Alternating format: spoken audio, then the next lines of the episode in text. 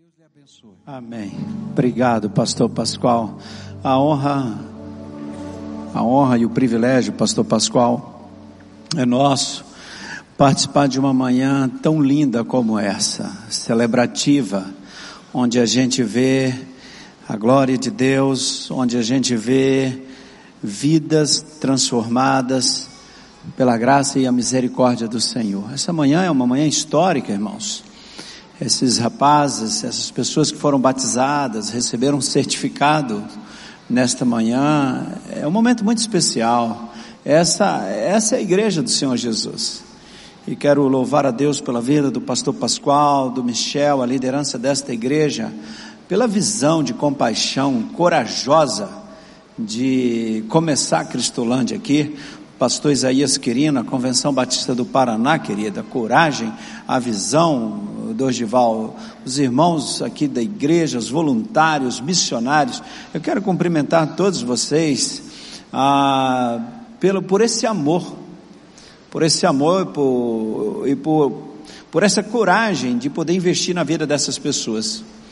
Ah, eu gostaria que projetasse uma tela no, do PowerPoint que eu, que eu deixei, ah, o Ministério da Justiça publicou um documento em 2016, fruto de pesquisa com pessoas de uma universidade federal aqui do Brasil, e junto com a Secretaria Nacional de Políticas sobre Drogas, publicou um documento de mais de 300 páginas.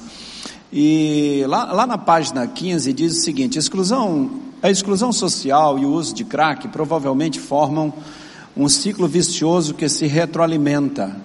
E pior, estende seu efeito mesmo àqueles que sequer fazem uso da droga. O estudo da relação entre exclusão social e uso de crack é fundamental para desenhar as políticas e formar os operadores da linha de frente do cuidado às pessoas que têm problemas com as drogas. Mais outra transparência. Nas entrevistas em profundidade com os ex-usuários em tratamento, mostrou-se com muita força e clareza o sonho de formar uma família, atestando a importância dessa instituição, tão valorizada por aqueles que não a têm. No entanto, a pergunta construída ao longo dessa análise é: como é possível a reconstrução, ou mesmo construção da pessoa numa fase tardia da vida? O que de alguma maneira nos direciona para a pergunta: como é possível fugir do destino da ralé estrutural? Mais uma transparência.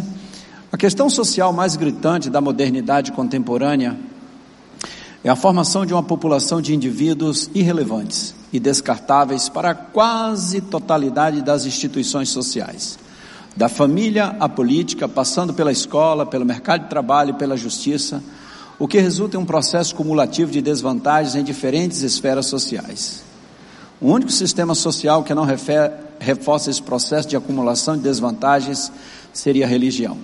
A religião, ao contrário dos sistemas sociais que confirmam as traje trajetórias de exclusão, pode reverter esse processo por causa da sua vocação específica para integrar indivíduo com alto grau de desvinculação social.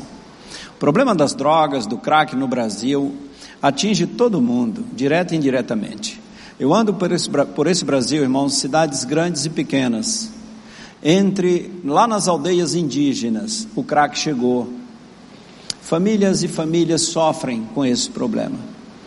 Nas ruas do nosso país, nas grandes cidades, onde você for, você vai encontrar gente nas ruas. Eu moro no Rio de Janeiro, é um caos, um caos. São Paulo, um caos. A quantidade de pessoas excluídas da sociedade, que estão nas ruas usando crack. E conforme a pesquisa ali do Ministério da Justiça, ninguém quer essas pessoas. O usuário de crack hoje, ele é excluído da sociedade, ele é um problema social. Ele traz um cartão postal negativo para as cidades e geralmente os administradores da cidade querem se livrar desse cartão postal. E essas pessoas estão vivendo uma realidade que o pessoal nesse documento chama de ralé social, que ninguém quer, nem a família quer. A família não quer, a escola não quer, preparada para receber, a justiça também não quer, as empresas não querem, porque essas pessoas não estão preparadas, ninguém quer essas pessoas. Essas pessoas fazem parte de uma ralé social. E hoje são milhares em todo o Brasil. Mas, quando a gente olha na perspectiva cristã, em Cristo Jesus, Deus amou essas pessoas. Essas pessoas, elas são alvos, alvo do amor de Deus. O Senhor Jesus, ele atraía pessoas. Capítulo 5, 6 e 7 de Mateus trazem o Sermão do Monte. E logo depois do Sermão do Monte, o capítulo 8, Jesus começa a sua agenda, agenda missionária. A primeira pessoa na agenda de Jesus é um leproso. Ele se aproxima de Jesus, contrariando todas as regras sociais daquela época, porque ninguém queria um leproso, ninguém queria um leproso. O sistema religioso não recebia um leproso, a sociedade não queria um leproso, ele era colocado fora. Mas Jesus toca naquele leproso. E tocar num leproso, você se tornava impuro. E a agenda do Senhor Jesus, ela continua. E essa agenda, capítulo 8, 9, 10 de Mateus, é uma agenda super intensa, onde pessoas é, endemoniadas, excluídas da sociedade, vivendo em cemitérios, cegos, surdos, clamando por misericórdia, essas pessoas são atraídas por Jesus e Jesus abençoa essas pessoas. Mas por que que Jesus atraía essas pessoas com problema? Porque Jesus tratava essas pessoas com compaixão, graça e ministrava na vida delas o poder de Deus. A relação do Senhor Jesus com as pessoas era dirigida por esses três pilares: compaixão, graça e o poder de Deus. Jesus via aquelas pessoas com compaixão, ele era movido de compaixão. E graça é um favor imerecido. Jesus não perguntava o que aquelas pessoas fizeram ou deixaram de fazer, se elas mereciam ou não mereciam. Jesus abençoava aquelas pessoas incondicionalmente, e elas experimentavam o poder dele, o poder de Deus, e as suas vidas eram transformadas para sempre. Não era apenas a, a, amenizar o sofrimento, era uma transformação de vida. A ação do Senhor Jesus é uma ação profunda de transformação porque ela é fundamentada no amor, no amor de Deus. Então Jesus atraía pessoas. Jesus não rejeitava as pessoas. E as pessoas experimentavam esse poder na vida delas. Aquele cego em Jericó que clamava: Jesus, filho de Davi, tem misericórdia de mim. A vida dele nunca mais foi a mesma. Aquele outro no capítulo 9 de João, que Jesus curou no sábado, e que os religiosos questionavam se podia ou não, por que, que tinha feito aquilo num dia de sábado, e questionaram o rapaz, chamaram a família, e para testemunhar se ele era cego mesmo, e os pais disseram: Olha, é nosso filho, é cego de nascença. Agora, quem curou, pergunta para ele, que ele tem idade para responder, que eles estavam com medo. Voltam a perguntar para o rapaz. O rapaz tem um momento que ele diz: Olha, gente, é o seguinte: se ele é profeta, se ele é de Deus, se ele é bom, eu não sei, uma coisa eu sei. Eu era cego, agora eu vejo. Jesus transformou a minha vida. Eu não sei o que vocês estão levantando de questionamento, mas Jesus transformou a minha vida. Eu não sou mais o mesmo. Eu agora enxergo. Vocês não podem contestar o que Jesus fez na minha vida. Eu era leproso e agora eu estou curado. Eu vivia mendigando, eu vivia pedindo esmola. Agora não, Jesus transformou a minha vida. Eu vivia nas ruas, eu vivia no crack. Eu vivia, na exclus... eu vivia como um lixo da sociedade, comendo lixo. Como muitos que vão para as ruas estão comendo lixo e dormindo no papelão. E isso no Brasil, século 21, em grandes cidades. Pessoas estão ali no centro de São Paulo, vivendo há 5, 10, 15, 20 anos nas ruas, vivendo a, a ralé social. E essas pessoas precisam de futuro, longos futuros, eternos futuros. Não apenas uma ação paliativa, um banho, uma roupa, um prato de comida, isso é importante. Alguém que vai lá, faz um trabalho, uma madrugada com carinho, dá uma sopa, mas a pessoa fica lá. E a ação de Jesus, irmãos, ela não é uma ação paliativa, a ação de Jesus é uma ação transformadora. Então o ministério de Jesus, ele é transformador. A Cristolândia não é um ministério paliativo, é um ministério transformador, porque a base da ação da Cristolândia é a compaixão, a graça e o poder de Deus. Você acha que a pessoa nasce e diz assim: Olha, meu sonho é morar na rua? Alguém, alguém acha que, que, que um ser humano, nas suas condições normais de raciocínio, pensa assim? Não, eu quero morar na rua. Como conhecemos a dona Silvia, que apareceu numa das matérias aí de um, de um programa de televisão, ela morou anos e anos nas ruas. Uma senhora dormia na rua, comia na rua, procurava lixeira próximo das padarias para poder comer. Alguém pergunta: a senhora, a senhora escolheu isso? A senhora escolheu morar na rua? Ninguém escolhe morar na rua, não. Isso tem, uma, isso tem, isso tem um histórico. Famílias desestruturadas, a propagação das drogas, mais de 80% das pessoas que a gente acolhe na Cristolândia, no Brasil, começaram a usar drogas entre 10 e 15 anos de idade. 10 e 15 anos de idade, e em alguns casos 7, 8, 9 anos de idade, as, as crianças estão sendo expostas às drogas, estão começando a usar drogas. E ainda me aparece gente nesse país para defender drogas. Eu nunca vi alguém falar: olha, eu comecei a usar drogas e o meu desempenho na escola melhorou, meu casamento melhorou, a minha performance no trabalho também melhorou. Depois que eu comecei a usar drogas, a minha vida está outra, está maravilhosa. Eu nunca vi alguém testemunhar assim.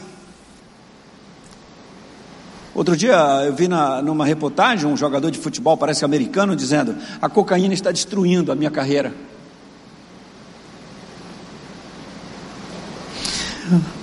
Famílias desestruturadas. E as crianças começam a entrar num processo que é complexo. A pessoa começa a usar drogas, ela dá a mão para a morte e começa a caminhar junto. Jovens que estão me assistindo, na faculdade, no seu ambiente de trabalho, você vai, em algumas ocasiões, ser desafiado a usar drogas. Não entre nessa. Porque começar a usar drogas é dar a mão para a morte e caminhar juntos. Jovens estão sendo ceifados na violência, na criminalidade. A droga leva a pessoa para a rua, para rua, rouba a família, rouba o trabalho, rouba a dignidade, rouba a saúde, leva você para dormir na calçada, para comer do lixo, transforma você na ralé social. A droga destrói tudo isso e deixa o ser humano lá. E aí, a ação da igreja, a visão de compaixão da igreja, tem que ser, tem que ser voltada para essas pessoas, inspirada no exemplo de Jesus. Enfrentar esse problema hoje no Brasil não é uma opção para a igreja, é a missão da igreja. Eu vou repetir. Enfrentar as Cracolândias do Brasil não é uma opção da igreja, é a missão da igreja. Porque a igreja é do Senhor Jesus. E se a igreja é do Senhor Jesus, eu e você somos a igreja, nós somos templo do Espírito do, do, Deus vivo, o Senhor Jesus habita em nós, e se Jesus habita em você, Jesus atrai pessoas, você atrai pessoas com problema. A nossa missão é ministrar compaixão, graça e o poder de Deus. A vida do cristão deve ser uma vida cheia da graça, da compaixão, da graça e do poder de Deus. Porque se você não tiver um coração cheio de compaixão, de graça e do poder de Deus, você não vai ter motivação e nem autoridade para ministrar na vida das pessoas. Nós entramos nesse negócio de Cristolândia há 10 anos, ali no centro de São Paulo. Mais de 80 mil pessoas já passaram pela Cristolândia. São 38 unidades espalhadas hoje pelo Brasil. Mas é muito pouco. Aliás, meu querido e amigo pastor Pascoal, é muito pouco que estamos fazendo aqui no Paraná. Nós precisamos da unidade feminina. As mulheres são as que mais sofrem nas ruas. Mais sofrem. Imagina uma mulher morando nas ruas, mora 20 anos nas ruas, usando crack. É abusada de várias maneiras. Nós precisamos sim, amados irmãos batistas paranaenses, precisamos de uma unidade feminina, uma, duas, três, porque uma não dá, quatro, cinco. Precisamos de mais unidades masculinas. Precisamos sim. Precisamos investir, botar a mão, dinheiro no bolso, botar, enfiar a mão no bolso, botar recursos nisso. Mas mais do que dinheiro, recursos financeiros, irmãos. Porque quando a gente se dispõe a fazer aquilo que Deus quer, os recursos vêm. A maior necessidade da Cristolândia é gente, pessoas para trabalhar, mão de obra, gente disposta a ministrar compaixão, graça, ministrar o poder de Deus na vida das pessoas. Gente que queira servir, gente que queira se envolver, não se manter à distância. E não, e não, não, não pense também, não. Não, eu vou fazer o seguinte: eu vou dar uma grana e aí um vai fazer no meu lugar. Não, olha aqui para mim, eu quero olhar dentro dos seus olhos como cristão. Você tem uma missão com as pessoas que vivem nas ruas aqui em Curitiba e no Brasil todo. Você, como servo do Senhor Jesus. Você, meu irmão, minha irmã. Pessoas que estão excluídas precisam de você, porque Jesus habita em você. E nós somos templo do Espírito Santo de Deus. Em nós habita o maior poder desse universo. Amém? Você tem ideia do que significa isso, meu irmão, minha irmã? O Espírito Santo habita em você e vai habitar para sempre. Porque se ele não habitar em você, você não é dele, não é do Senhor. E ele testifica com o nosso espírito que nós somos filhos de Deus. Então nós temos uma missão. No dia que o ser humano pecou, Deus se tornou um missionário. Enviou seu filho, enviou seu espírito para nos abençoar, e ele nos enviou, assim como o Pai me enviou, eu vos envio. Jesus olhava para a multidão movido de compaixão. Jesus abençoava, ministrava graça na vida dessas pessoas e elas experimentavam o poder de Deus. Deus quer abençoar esse país com compaixão, graça e poder, e o meio que Ele vai usar é você, em nome de Jesus. Amém? Vidas transformadas, e elas estão num contexto de vulnerabilidade muito grande, tanto no aspecto físico, quanto emocional, espiritual e intelectual. Temos que atuar em todas essas áreas. Não é apenas libertar uma pessoa do vício do crack, vários outros aspectos estão envolvidos. O que vimos nesta manhã, a capacitação dessas pessoas é fundamental para reduzir o índice, é, a margem de vulnerabilidade dessas pessoas no mercado de trabalho, elas precisam ser inseridas e precisam de capacitação. Parabéns ao sistema Fiesp pela, pela parceria, por chegar junto nesse negócio, porque o problema é um problema de toda a sociedade. Tem o um aspecto espiritual, que é a transformação, a motivação espiritual, é que tem o maior poder para libertar e transformar uma pessoa a realidade dela, porque ela passa por um, um processo de transformação e de valores internos que vai motivá-la a ter uma vida limpa para a glória de Deus. A droga, meu irmão, minha irmã, é uma droga, é um caos esse negócio de drogas no nosso país. E a igreja do Senhor Jesus tem uma missão muito grande. Por isso nós precisamos ampliar esse trabalho aqui no Paraná. E tem um outro fator, que é o fator da prevenção, que precisamos trabalhar muito. Muito a prevenção. As famílias.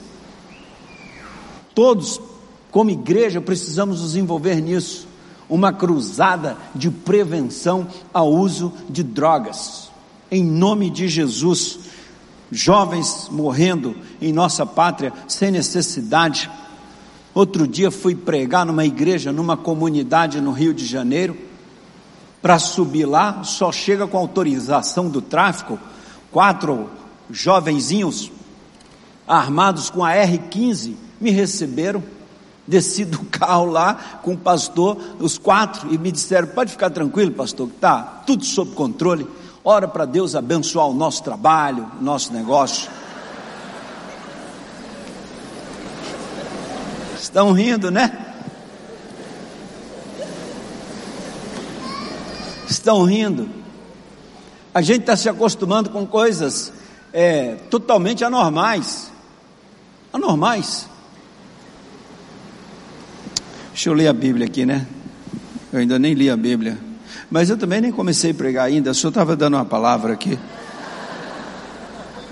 Só introdução aqui para a gente conversar esse negócio. Os irmãos, nós somos a igreja do Senhor Jesus.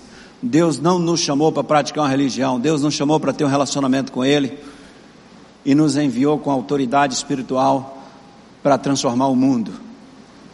Então, quando alguém falar para outra pessoa, olha, você quer aceitar Jesus, você está convidando essa pessoa para renunciar tudo que ela é e tem na vida, se submeter ao senhorio de Jesus, começar a ter uma, uma, um relacionamento constante, permanente, diário com Deus, intimidade com Deus, e entrar na missão de Deus para transformar o mundo. Se você é discípulo do Senhor Jesus, você está nesse negócio Deus enviou você para transformar o mundo. Não é para praticar uma religião, é para transformar o mundo. Por isso que o Espírito Santo habita em você.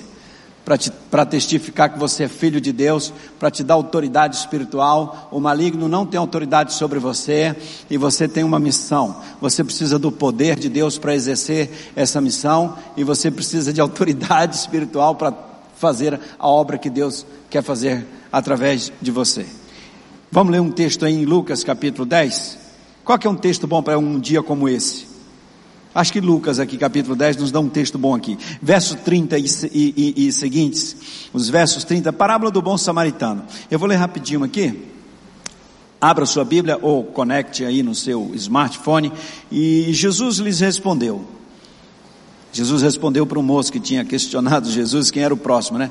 Um homem descia de Jerusalém para Jericó Jerusalém fica no alto, né? Aí o pessoal ia para Jerusalém para adorar lá no templo, né? E descia para Jericó, para o Vale do Jordão, e caiu nas mãos de assaltantes. Nesse tempo, parece os dias de hoje, a gente lá no Rio de Janeiro, né? As pessoas andam lá e, e assim, parece o Brasil isso aqui, que o roubaram e depois de espancá-lo foram embora, deixando-o quase morto. Por diferença que lá, pelo menos na cidade que eu moro, costuma não deixar meio morto, não, costuma matar mesmo. Por acaso um sacerdote descia pelo mesmo caminho e vendo passou longe. De igual modo também um levita chegou àquele lugar e quando viu, passou longe. Mas um samaritano que ia de viagem aproximou-se e vendo encheu-se de compaixão. Uau!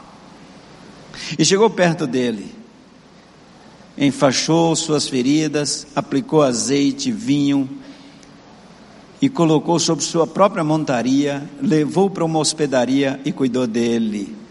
No dia seguinte pagou a conta, pegou dois denários, dois dias de trabalho, em um denário era uma diária de trabalho, entregou-os ao hospedeiro e disse: Cuida dele quando voltar, eu pago, te pagarei, eu entregarei mais oferta ainda. Se precisar de mais, abrir uma Cristolândia, unidade feminina, eu vou investir, te pagarei tudo o que gastares a mais. Qual destes te parece ter sido próximo do que saiu na mão dos, do, do que caiu na mão dos assaltantes? O doutor da lei respondeu: aquele que teve misericórdia, óbvio, né? Então Jesus diz: vai, vai faz o mesmo. Olha aqui, quando Jesus contou essa parábola, ele estava pensando em muitas coisas, e uma das coisas que Jesus estava pensando era na Cristolândia. É, exatamente, estava pensando no Brasil, porque essa parábola ela nos oferece a estrutura, a estratégia, o plano de ação que nós precisamos como igreja para exercer a missão que eu já mencionei na parte introdutória em relação às pessoas que estão excluídas da sociedade, vivendo nas ruas usando crack que precisam da gente. Aqui está a estrutura, está o plano. Aquelas pessoas viram um homem caído, viram um problema na estrada, um problema na rua, um problema na esquina, um problema na praça, um problema no bairro, viram alguém ali, um problema. Se eu me aproximar, esse problema passa a ser meu problema. Para negócio de Cristolândia eu me encrenca, é só para doido mesmo, porque você vai se envolver com um problema. Então eu não quero me envolver com problema, eu não quero gente com problema. Mas Jesus atraía pessoas com problema. Então aqui dois líderes passaram de largo e olha, não quero me envolver com problema e eu não vou tocar nesse moço que eu vou me tornar impuro. Aí aparece um, um samaritano. E Jesus tinha umas coisas, só Jesus mesmo. Tira logo um samaritano. A história dos samaritanos você confere depois. E esse samaritano diz que ele viu, viu, visão. Primeira coisa, ele enxergou. O que os líderes não religiosos não enxergaram, aquele moço enxergou. O que que aquele moço enxergou? Ele não enxergou um problema, ele enxergou uma vida preciosa e uma oportunidade de ser bênção. Quando nós olhamos para as cracolândias do Brasil, nós não enxergamos problemas, nós enxergamos vidas preciosas e oportunidades de sermos bênçãos para a glória de Deus. O que que você enxerga? Qual é a sua visão? Qual é a sua visão de uma pessoa caída na rua, uma pessoa que está vivendo uma situação extremamente complicada, como diz o texto que li, uma ralé, fazendo parte da ralé social. Aquele samaritano viu ali uma oportunidade, aqui, viu um outro ser humano, viu uma outra pessoa. Jesus morreu por todos, Jesus amou todos. E aí o moço, aí sim, movido de compaixão, ele chega junto movido de compaixão. Jesus, vendo a multidão, moveu-se de compaixão.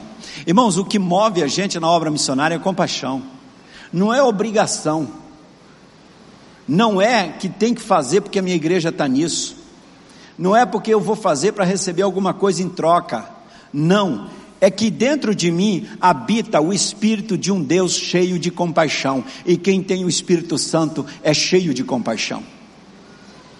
Se você tem Jesus, você é cheio de compaixão.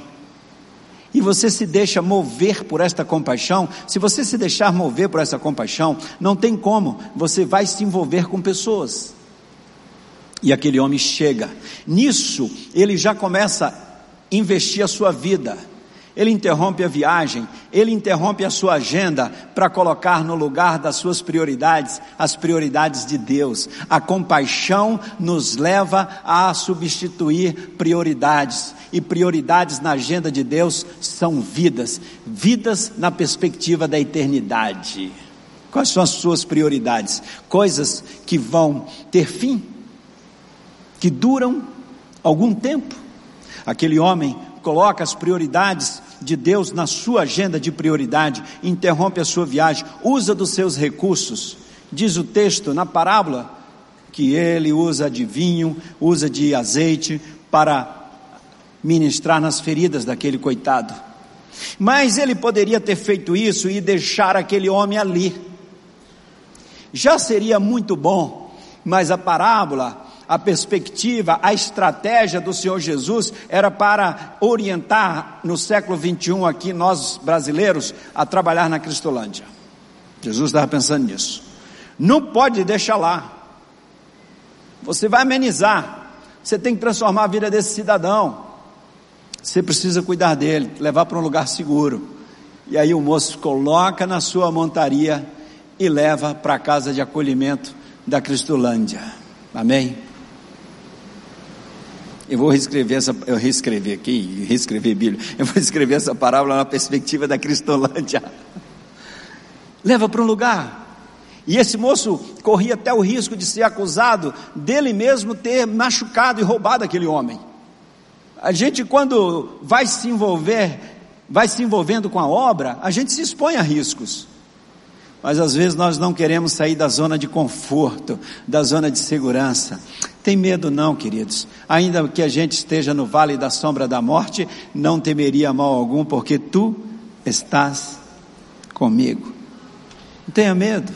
Foi Ele quem nos enviou. O poder é dele, a glória é dele. Ele nos deu a missão. Ele vai conosco. Ele nos sustentará. E Ele vai cuidar de tudo. Precisa ter medo não. E o moço então leva para um lugar seguro e chega lá, cuida, ele cuida e paga a conta, fala para o dono da hospedaria, ó, Está aqui a oferta, está aqui para sustentar esse negócio aqui. E eu vou continuar trabalhando, eu vou continuar a minha vida, mas eu não estou abandonando o, pro, o, projeto, não. Eu não estou abandonando o projeto de restauração desse moço que eu achei na rua, não. Não estou abandonando. Eu vou e volto. E se precisar, pode gastar, porque quando eu voltar, eu dou mais oferta para sustentar esse negócio, até que essa vida seja completamente restaurada. Tem a ver ou não tem com a Cristolândia? Jesus estava pensando ou não estava com a Cristolândia? Pastor Daniel Eiras, não, não tem tudo a ver com a gente aqui, meu irmão? Ligadão? Como a gente precisa de, de pessoas com esse mesmo espírito desse samaritano, de pessoas dispostas a investir na vida de outras pessoas. Rapaz, tem um negócio aqui, toda hora que eu olho para isso aqui, é bem na hora que o tempo está acabando. Mas vocês entenderam o negócio? E esse moço, irmãos, agiu com compaixão, com graça. Ele nem perguntou para esse moço que estava caído na rua, lá na estrada de Jericó, se era uma pessoa boa, se não era, o que ele fez ou deixou de fazer. Ele agiu movido pela compaixão, pela graça, e investiu na vida dessa pessoa. Deus nos enviou para abençoar vidas. Outro dia, eu estava no Rio de Janeiro, recebi um pastor lá que foi me visitar, lá de São Paulo, e eu fui almoçar com ele, mas ele estava com muito medo, porque o local que a gente estava é um local nas, meio, meio zona de risco onde a gente estava. Aí eu fui almoçar com ele, eu falei, não, pode, vamos andando. Ele falou, andando. Eu falei, é, vamos andando. Ele falou, mas não é perigoso? Eu falei, sim, é um pouco. Mas Deus está no controle. Aí quando a gente começou andando na calçada, andar na calçada, do outro lado da rua, tinha, estava vindo na nossa, na outra direção, na, na, na nossa direção, mas no outro lado da calçada, um homem muito forte, assim, com uma tatuagem, tal. E ele começou a atravessar a rua e vir na nossa direção. Alguém, pastor que estava comigo, ele ficou com muito medo. Falou, rapaz, aquele cara está vindo na nossa direção. Eu falei, tá mesmo. E ele é grande. Mas quando ele chegou mais ou menos uns dois metros assim, próximo da gente, ele falou assim, pastor Fernando. Aí deu uma aliviada. Aí ele me conhecia. Falei, ó, se o cara for fazer alguma coisa, ele pelo menos me conhece. Ele vai estar sabendo por que está fazendo. Aí ele falou assim, ô pastor, eu queria só cumprimentar e te dar um abraço. Aí já deu uma refrescada, se vai abraçar, né? Vai abençoar. Ele falou assim, ô, oh, eu fui aluno da Cristolândia, eu estou indo para o trabalho. Aí eu vi que ele estava com a camisa e com a, o logotipo da empresa. Ele falou assim, eu estou indo trabalhar. Jesus transformou a minha vida. Fui pregar na igreja do Recreio dos Bandeirantes, pastor Pascoal do, do Vander, num culto lá num domingo, domingo à noite. E depois fui, ficamos à porta cumprimentando as pessoas e uma família ficou próxima. E eu percebi que aquele pessoal queria falar comigo. Um homem, uma mulher e dois filhos. Um menino e uma menina. E quando terminamos de cumprimentar, ele se aproximou e falou: Pastor, fiquei sabendo que você veio pregar aqui. Você vinha pregar aqui e eu, eu queria mostrar minha carteira de trabalho meu crachá para você. Eu imaginei assim, deve ser outra pessoa que ele deve estar procurando. Por que, que eu preciso ver o teu crachá e teu carteira de trabalho? E ele em seguida completou, é que eu fui aluno da Cristolândia. E eu moro aqui em Campo Grande, Campo Grande está próximo ao Recreio dos Bandeirantes, é um bairro na zona oeste do Rio. E, e, ele, e ele disse, olha, eu morei nas ruas por quatro anos, eu comecei a usar drogas, eu tinha um emprego, eu trabalhava no hotel, na cozinha, eu era chefe de cozinha, mas comecei a usar drogas e fui morar na rua. Mas o pessoal da Cristolândia me encontrou nas ruas do Rio. E eu vim aqui dizer para o senhor que eu estou empregado e essa é minha família. Aí eu me virei para a menininha dele, acho que uns nove anos, e perguntei para ela assim: e o papai agora? Ela disse: Pastor, Jesus me deu um papai novo. Porque quando a minha família perguntava para mim: cadê seu pai? Eu tinha vergonha de falar. E na escola, no dia dos pais, meu pai não ia. O meu pai, os meus colegas perguntavam pelo meu pai, eu sabia que o papai estava morando na rua, usando crack. Mas hoje, pastor, quando meu pai sai de casa, eu sei que ele vai voltar, porque papai é de Jesus, Jesus transformou a vida dele.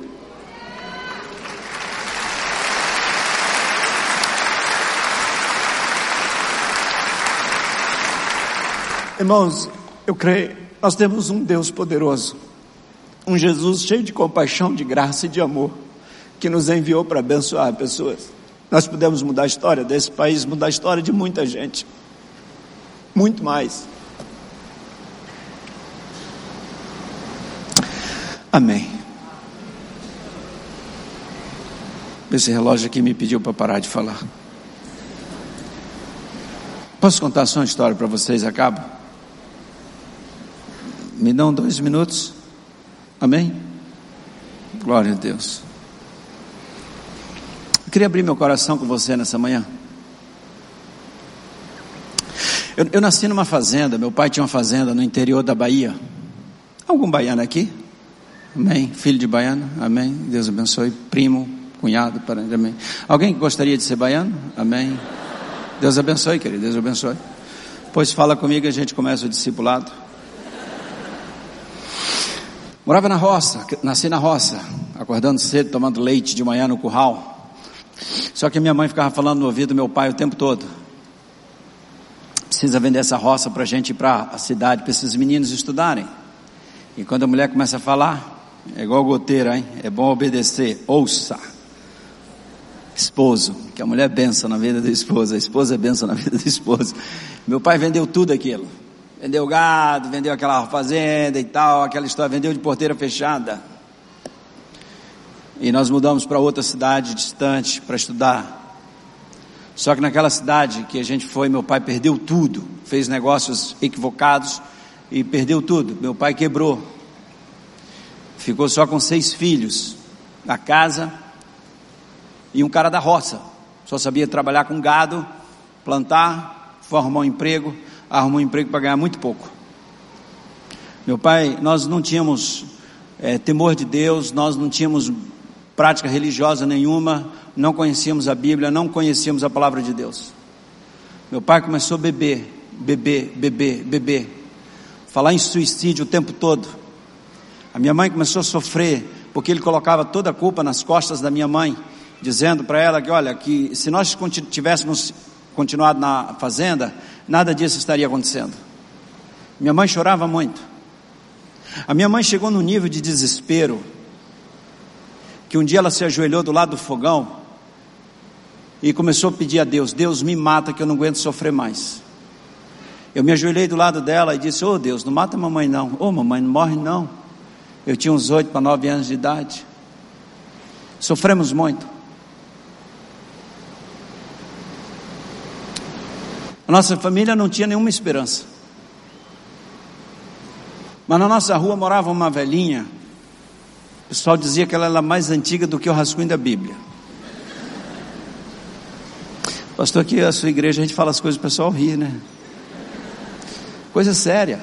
Essa senhora, o pessoal também dizia que ou ela tinha um vestido da mesma cor ou tinha vários, porque ela só usava o mesmo vestido. Baixinha, fortinha, cabelo branquinho. E ela andava assim. O pessoal dizia que ela saía quatro horas da tarde de casa para chegar às sete da noite na igreja. Nome, o nome dela eu não lembro o nome dela, mas o apelido era Fia, Fia. Interior na Bahia tem esse negócio de apelido, Fia. A dona Fia ia para a igreja, ela ia devagarzinho, mas ela parava na frente das casas das pessoas e orava. Hoje eu sei que ela orava. E numa dessas idas à igreja, ela parou na frente de, de casa, da nossa casa. Encontrou a mamãe lá, orou e ensinou um negócio para a mamãe assim: O Senhor é o meu pastor, e nada me faltará. A minha mãe começou a repetir isso lá em casa. Eu perguntei, mamãe, que é isso? Ela disse: É a palavra de Deus. Dona Fia falou que isso é bom para nós. A dona Fia passou outro dia lá em casa e ensinou o 3,16. Vocês lembram do 3,16? E a mamãe repetiu o 3,16 lá em casa. Deus nos amou tanto que enviou seu filho. Outro dia a dona Fia passou e deu uma Bíblia para a mamãe, faltando um monte de páginas. Acho que só tinha um texto da Bíblia. Mas ela deixou marcado no 23. E a mamãe reunia a gente de manhã lá, quando meu pai saía para o trabalho, e começava a ler o 23. Minha mãe tinha pouca leitura da roça, mas ela lia o 23, uma hora mais ou menos, ela gastava para ler o 23. A gente ouvia umas palavras que nunca tinha ouvido, e eu perguntei, mamãe, que livro é esse? Ela disse assim: é o livro de Deus, meu filho. Dona Fia falou que é bom para nós. É bom para nós. Meu pai ficou sabendo, deu fim naquela Bíblia, sumiu com aquela Bíblia. Encontrou a Dona Fia, disse tanta coisa para a Dona Fia, para ela nunca mais voltar lá em casa. A Dona Fia nunca mais voltou lá. E zangou com a minha mãe. Mas a semente do 23, 1 e do 3,16, a semente ficou. Numa outra ocasião, meu pai chegou muito bêbado lá em casa, fazendo confusão. Aí eu vi que minha mãe se ajoelhou do lado do fogão. Eu pensei, vai pedir para morrer. E eu vou lá para dizer para Deus não levar a mamãe. Só que quando eu me ajoelhei, a mamãe estava falando: O Senhor é meu pastor e nada me faltará. E eu continuei com ela ali uns três, quatro minutos, falando: O Senhor é meu pastor e nada me faltará. Com 14 anos de idade, eu fui pela primeira vez na igreja batista, entreguei minha vida a Jesus. Eu e meu irmão. Meu pai falou para nós que lá em casa não tinha lugar para crente, não. Ele quase me levantou do chão pela orelha. Mas Deus trabalhou na nossa família. A minha mãe aceitou Jesus, não podia ir à igreja. Eu saí de casa com 18 anos para estudar em outro, outro estado.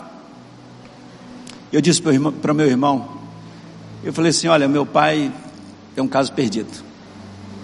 Mas um dia meu irmão me ligou, uns dois anos depois, me ligou dizendo: Ó, oh, uma notícia para você. Mês que vem o papai vai ser batizado na igreja batista.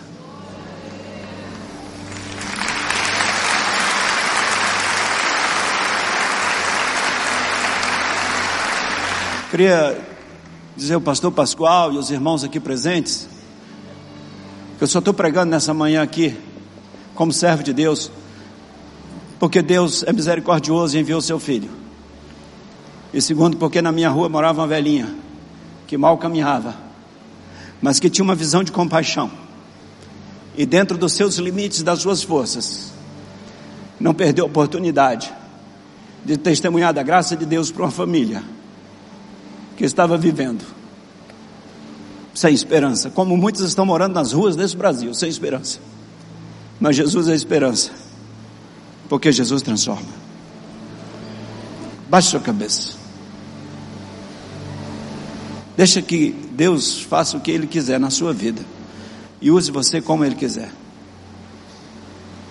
Eu queria perguntar se alguém nessa manhã aqui quer entregar sua vida a Jesus. Pastor, eu quero seguir Jesus.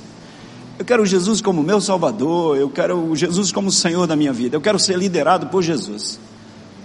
Se, se tem alguém entre a gente, faz um sinal assim, levantando sua mão bem alta e diga, pastor, eu quero, eu quero uma nova vida com Jesus, eu quero me entregar a Jesus nessa manhã. Alguém entre a gente? Levante sua mão. Alguém? Levante sua mão bem alta. Deus abençoe, querido. Você tem certeza? Ali na galeria, estou te vendo. Você tem certeza? Você quer renunciar à vida para entregar totalmente a Jesus? Deus te abençoe. Alguém mais? Deus te abençoe. Tem certeza? Deus te abençoe. Alguém mais? Levante sua mão bem alto. Vocês dois aqui, vocês têm certeza disso? Renunciar tudo para seguir Jesus? Vocês entenderam o que eu falei? Vocês querem uma vida cheia de compaixão, da graça e do poder de Deus? É isso que vocês querem? Alguém mais? Levante sua mão bem alta assim. Pastor, eu quero renunciar tudo na vida, quero seguir Jesus. Alguém mais? Você tem certeza, querida? Vai, vai renunciar tudo para seguir Jesus. Você vai renunciar ao trono da sua vida e entronizar Jesus hoje. É isso que você está dizendo? Você está querendo isso? Amém. Alguém mais? Eu quero o senhorio de Jesus na minha vida. Alguém mais? Vocês que levantaram a mão, vocês podem ficar de pé um momento? Você lá atrás, querido, você tem certeza? Tem certeza? Tem certeza? Tem certeza você também? Fica de pé então. Você que levantou a mão, você quer seguir Jesus, fica de pé no seu lugar. Aí, lá na galeria também, fica de pé. Se você levantou sua mão, fica de pé. Eu vou pedir alguém da igreja que chegue perto dessa pessoa e ore com ela. Chega perto aí das pessoas que estão em pé. Lá na galeria tem gente aqui também. Ora com essas pessoas. Tem um casal aqui, ó. Alguém ora com eles aqui? Há uma senhora ali em pé que vai seguir Jesus, ela está dizendo isso. Traz essas pessoas aqui na frente para a gente orar, em nome de Jesus, rapidamente, que o tempo aqui já, já foi embora há muito tempo. Traz aqui rapidinho para orar por essas pessoas. Traz essas pessoas aqui. Vem aqui em nome de Jesus. Eu vou esperar você que está na galeria vir. Traz essas pessoas aqui. Vem em nome de Jesus.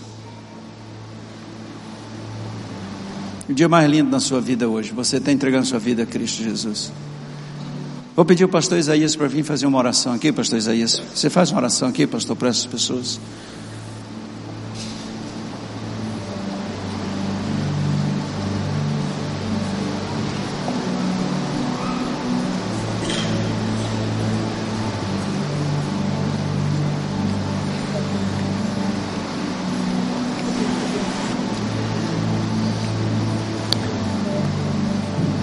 Só um pouquinho que está vindo moça ali ainda. Ele veio lá de cima. Vamos ficar de pé, igreja. O pastor Isaías vai orar agora. Pai querido, nós queremos agora, em nome precioso de Jesus, agradecer porque o Senhor moveu o nosso coração na tua direção nesta manhã. Agradecer porque nós aprendemos, nós entendemos que foi pela tua graça e pela tua compaixão que nós estamos aqui reunidos nesta manhã.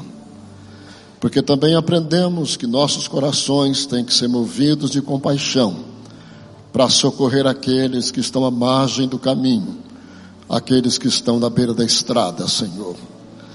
Ó oh, Pai, nós queremos agora também colocar estas vidas que estão aqui no teu altar. Gente que abre o coração nesta manhã para deixar que o Senhor seja Senhor das suas vidas.